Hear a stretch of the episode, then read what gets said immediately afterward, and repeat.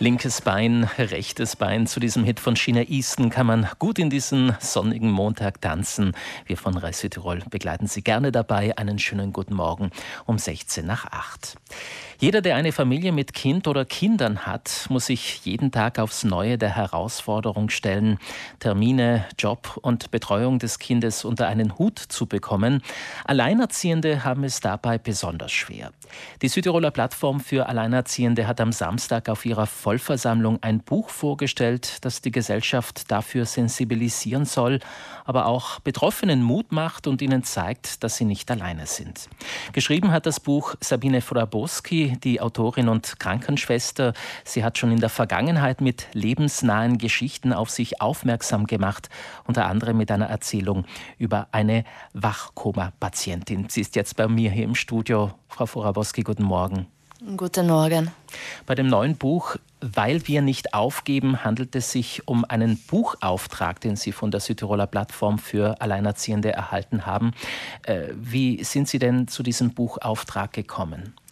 Die Präsidentin der Plattform, Frau äh, Romy Brucker, hat das Buch über die Wachkoma-Patientin gelesen und das äh, hat sie dann so interessiert, dass äh, sie mich gefragt hat, ob es mir möglich wäre, ein Buch über die Plattform zu schreiben und äh, über die verschiedenen Alleinerzieher in Südtirol. Also es war die Präsidentin, die sich an Sie gewandt hat, äh, die Ihnen dann auch die alleinerziehenden Väter und Mütter vermittelt hat. Äh, hatten Sie zu diesem Zeitpunkt schon mal einen persönlichen Bezug zu diesem Thema? Ja, ich äh, kenne sehr viele Frauen und Männer, die alleinerziehend sind, die entweder geschieden oder verwitwet oder einen Partner verloren haben durch einen Unfall, durch Krankheit, durch Tod. Ähm, ja, es ist einfach vielfältig, dieses Thema. Deshalb finde ich es sehr, sehr wichtig, das zu thematisieren. Sie haben ja dann äh, die Alleinerziehenden getroffen, insgesamt äh, zehn, und sich ihre Geschichten angehört. Äh, welche Geschichten waren da dabei? Es waren wirklich ganz verschiedene, sehr interessante äh, total verschiedene Geschichten eigentlich. Es äh, kommt ein Vater darin vor, der seine Frau äh, kurz vor der Geburt des dritten Kindes verloren hat. Dann kommt eine Frau darin vor, die ihren Vater in den 60er Jahren verloren hat durch einen Unfall. Dann sind natürlich die Geschiedenen, die Verwitweten. Ähm, also es sind ganz verschiedene Geschichten von verschiedenen Menschen, von jeder Gesellschaftsschicht eigentlich. Also das äh, bezieht sich ähm, dann auf die 60er Jahre, die 70er, die 80er, die 90er. Also da ist eine breite Palette an Zeitspannen Dabei. darin enthalten. Ja.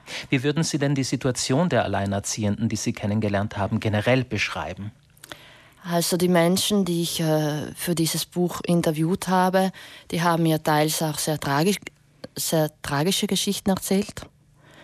Ähm, also da musste ich schon mal innehalten, mal den Bleistift weglegen und auch mal schlucken. Bei welcher Geschichte zum Beispiel? Äh, es gibt eine Geschichte zum Beispiel, Gewalt ist keine Liebe. Das hat mich auch sehr berührt. Da ist auch die Gesellschaft, die einfach lange äh, weggeschaut hat und lange nicht helfen wollte, weil einfach die Familie war einfach der Meinung, dass man einfach, wenn man verheiratet ist, soll man das auch bleiben und das gehört sich nicht und das hat mich dann schon irgendwie auch sehr berührt. Mit dem Buch möchte die Plattform einerseits erreichen, dass Alleinerziehende gehört, gesehen und äh, gewertschätzt werden. Andererseits äh, richten sich die Geschichten an die Betroffenen selbst. Diese Geschichten sollen ja auch Mut machen. Worin zeigt sich der Mut der alleinerziehenden Mütter und Väter, die Sie getroffen haben? Ja, ich denke, jede Geschichte ist für sich und spricht auch für sich. Aber ich habe erfahren, dass am Ende der Geschichte ist, äh, ist so eine Art Kraft. Also ja, der Mut, der kommt einfach von innen heraus, möchte ich sagen. Also die Frauen finden dann äh, wieder den Mut, dass es wieder irgendwie weitergeht. Und das sollen eigentlich diese Geschichten vermitteln, dass es immer irgendwie weitergeht. In Ihrem Nachwort gibt es da auch ein Zitat, das Sie unbedingt anführen wollten? Ja, das ist ein Zitat, das ist ähm, von Herrn Schönhast, wer aus seiner Bahn geworfen wird, meint manchmal, dass alles verloren ist.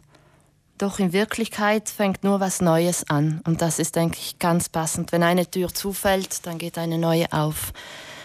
Und das habe ich auch in diesen Geschichten immer wieder gesehen.